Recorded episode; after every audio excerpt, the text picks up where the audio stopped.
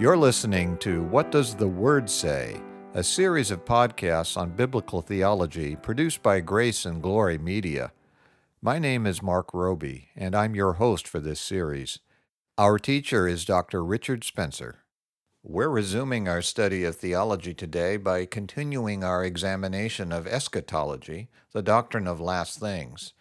In our last few sessions, we have examined how the study of eschatology answers the questions left open by our studies of the other five loci of Reformed theology, namely theology proper, anthropology, Christology, soteriology, and ecclesiology. Dr. Spencer, what would you like to discuss today? Well, I want to move on to discuss the topic that most people think of when you mention eschatology, namely the events surrounding the second coming of Jesus Christ and the end of the world. We are told, for example, in 2 Peter chapter 3 verse 10 that quote, "The day of the Lord will come like a thief. The heavens will disappear with a roar, the elements will be destroyed by fire, and the earth and everything in it will be laid bare." Unquote. And then a few verses later in 2 Peter 3 verses 12 and 13 he wrote, quote, that day will bring about the destruction of the heavens by fire, and the elements will melt in the heat.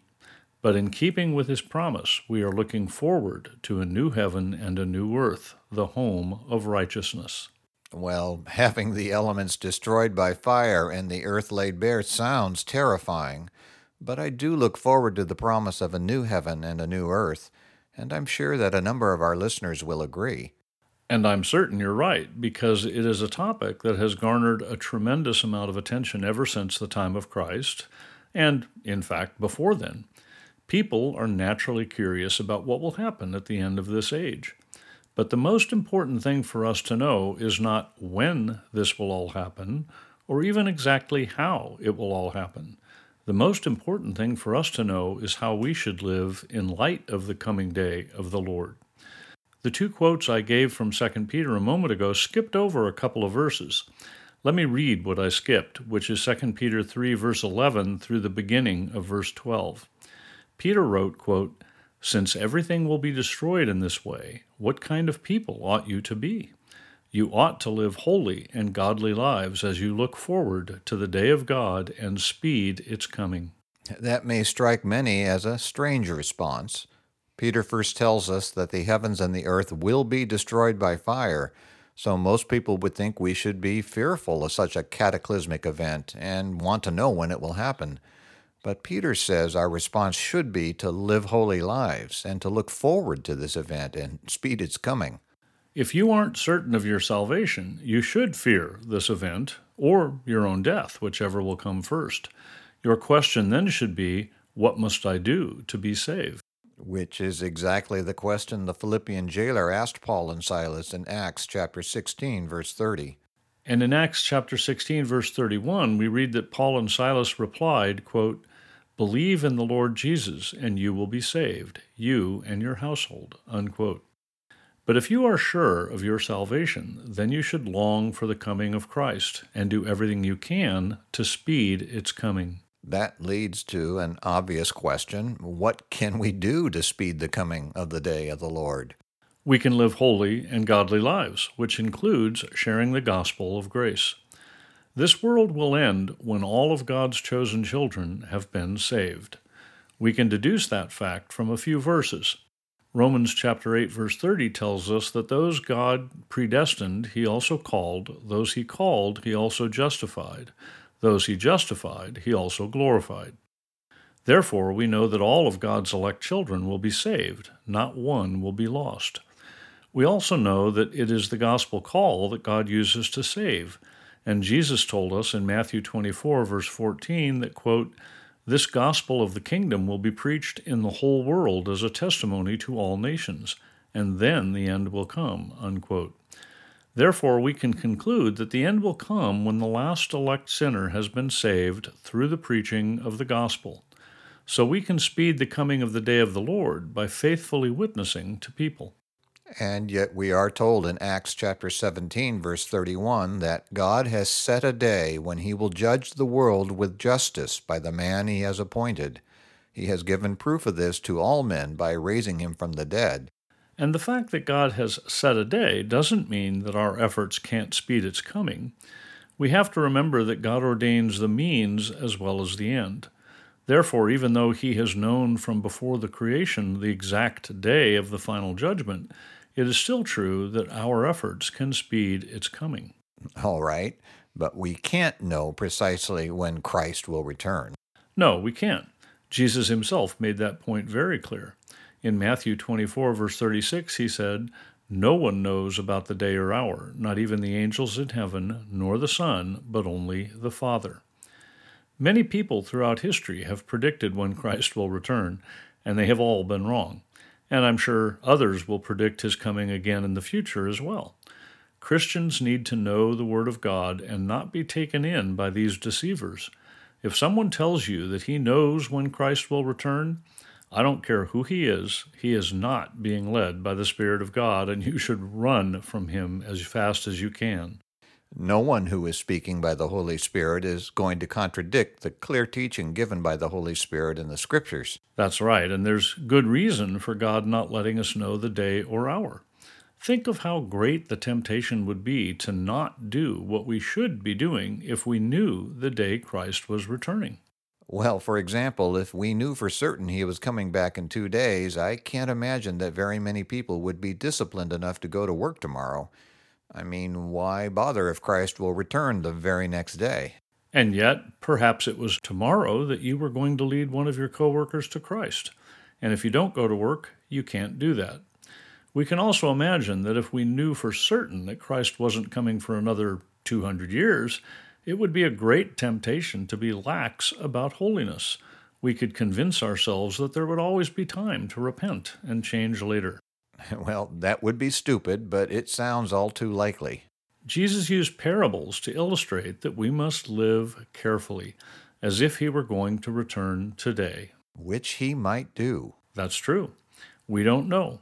And he made that point, for example, in Matthew 24, verses 43 and 44, where he said, quote, but understand this if the owner of the house had known at what time of night the thief was coming, he would have kept watch and would not have let his house be broken into.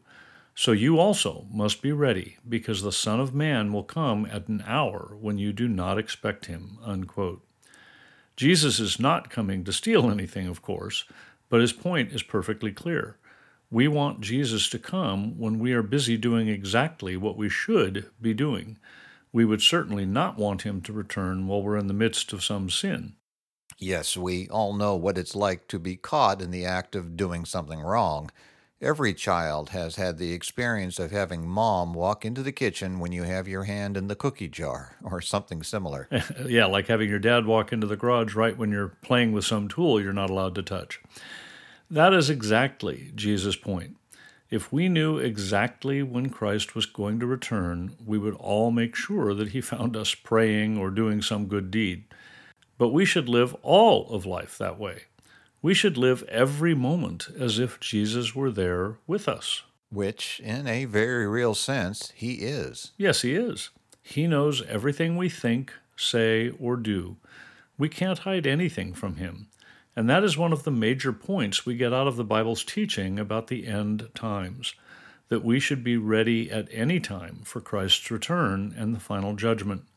We should live holy and godly lives in anticipation. There's a Latin phrase that's used to describe this. We should live all of life coram Deo, which means before God. In other words, we should live in light of the fact that God does, in fact, know everything we think, say, and do all the time. Psalm 139, verses 1 through 4 say, O Lord, you have searched me and you know me. You know when I sit and when I rise. You perceive my thoughts from afar. You discern my going out and my lying down. You are familiar with all my ways. Before a word is on my tongue, you know it completely, O Lord. All right, we've established that we do not and in fact cannot know exactly when Christ will return, and that we should live holy and godly lives all of the time as a result. But what do we know for sure about the second coming? Well, first we know that it will in fact happen. In Hebrews chapter 9 verse 28 we read that Christ quote will appear a second time, not to bear sin, but to bring salvation to those who are waiting for him. Unquote. And in John 14, verses 2 and 3, Jesus told his disciples, quote, In my Father's house are many rooms. If it were not so, I would have told you. I am going there to prepare a place for you. And if I go and prepare a place for you, I will come back and take you to be with me, that you also may be where I am. Unquote. He also told us in Matthew 16, verse 27, that, quote, the Son of Man is going to come in his Father's glory with his angels, and then he will reward each person according to what he has done. All right, the basic fact of Christ's second coming is clear. What else do we know for sure? that God wins. He will defeat every enemy. In fact, Satan is already totally defeated. God allows him a certain amount of freedom for now, but it is all under God's complete control. Yes, we see that clearly, for example, in the book of Job, when God challenged Satan to examine his godly servant Job, who feared God and shunned evil. We read in Job chapter 1 verses 9 through 11 that Satan responded, "Does Job fear God for nothing? Have you not put a hedge around him and his household and everything he has?" You have blessed the work of his hands, so that his flocks and herds are spread throughout the land. But stretch out your hand and strike everything he has, and he will surely curse you to your face. That is a classic passage about the absolute sovereignty of God. He had put a hedge around Job to protect him from Satan. And as I'm sure most of our listeners know, God then allowed Satan to attack Job. In the next verse, Job 1, verse 12, we read that, quote, the Lord said to Satan, Very well then, everything he has is in your hands, but on the man himself do not lay a finger. Then Satan went out from the presence of the Lord. So we clearly see that God put very specific limits on what Satan was allowed to do. The severe trials endured by Job are difficult for many to accept and understand as coming from a loving and sovereign God. Yes, they are but it's a great display of God's absolute sovereignty and should provide great comfort to God's people. Satan has absolutely no power over us whatsoever beyond what God allows. And that is why we can believe God's word when we are told in 1 Corinthians 10:13 for example that no temptation has seized you except what is common to man. And God is faithful. He will not let you be tempted beyond what you can bear. And when you are tempted, he will also provide a way out so that you can stand up under it. And also in James 4, verse 7, we're told, Submit yourselves then to God, resist the devil, and he will flee from you. Those are comforting promises made possible by God's sovereignty. But the story of Job is still difficult for many. I understand that, and and God hasn't explicitly told us all of his reasons for allowing Job's severe trials. But certainly he was teaching Satan, Job, Job's friends, and us all a lesson about his sovereignty, the limits of Satan's powers, and the need for us to have an eternal perspective in dealing with life's troubles. We must be patient and trust God and his promises. There are only two eternal destinies, and the most important thing we must do in life is to make sure that we all surrender to Christ and will be acknowledged as His on the day of judgment. In the end, Satan and all his demons and all those who have rejected Jesus Christ will be eternally destroyed. Yes, certainly we read in Revelation chapter 20, verse 10, that the devil was thrown into the lake of burning sulfur, where the beast and the false prophet had been thrown. They will be tormented day and night forever and ever. And then we read of those who will join him in the next chapter. In Revelation chapter 21, verse 8, we read that the cowardly, the unbelieving, the vile, the murderers, the sexually immoral, those who practice magic arts, the idolaters, and all liars, their place will be in the fiery lake of burning sulfur. This is the second death. Many professing Christians today deny the existence of eternal hell, but they do so based on purely human reasoning. It seems unfair for a person to suffer eternally for sins committed in a finite lifetime. But there are three serious problems with that argument. First, our sins are against an infinite God, so they are infinite. Second, no one in hell repents. In fact, they go on hating God, and so they continue to sin forever. Far from paying off their debt, they increase it. And third, and by far most important, the argument is based on human reasoning alone, not the Bible. But of course, there is nothing inherently wrong in using human reasoning. We must use that to understand the Word of God. Oh, yeah, we must. But our reasoning must always be used to understand what the Word says, not to try and overrule it. And the Bible is absolutely clear that there is an eternal hell, just as there is an eternal heaven. The best single verse to make this point is in chapter 25 of Matthew's Gospel, where Jesus tells us about separating the sheep, which represent his followers, from the goats, who represent those who have not been born again. He puts the sheep on his right and the goats on his left, and then in Matthew 25, verse 46, Jesus tells us that those on his left, quote, will go away to eternal punishment, but the righteous to eternal life, unquote. In the original Greek, the same exact word is used for eternal in both places in that sentence.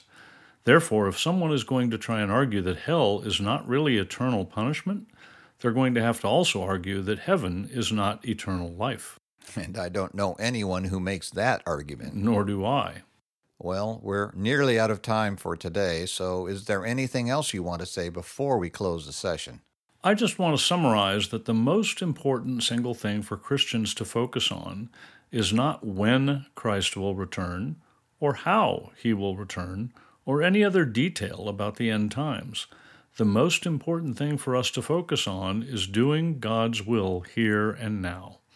We must be faithful to complete the work God has given us to do we should listen very carefully and obey what I read earlier from 2 Peter chapter 3 verses 11 and 12. He wrote, quote, "Since everything will be destroyed in this way, what kind of people ought you to be? You ought to live holy and godly lives as you look forward to the day of God and speed its coming." That's a great place to end for today, and I look forward to discussing the end times more in our next session.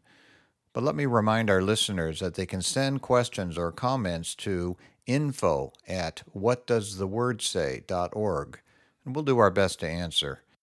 You've been listening to What Does the Word Say? brought to you by Grace and Glory Media, and I'm Mark Roby. In our next session, Dr. Spencer will continue to examine the doctrine of eschatology, and we hope you'll join us. The session you heard today is available, along with all other sessions, in the archive on our website at whatdoesthewordsay.org. We also have a free book available to you entitled Good News for All People, written by Reverend P.G. Matthew, founder and senior minister of Grace Valley Christian Center. To request your free copy of this excellent summary of the biblical message of salvation, go to whatdoesthewordsay.org.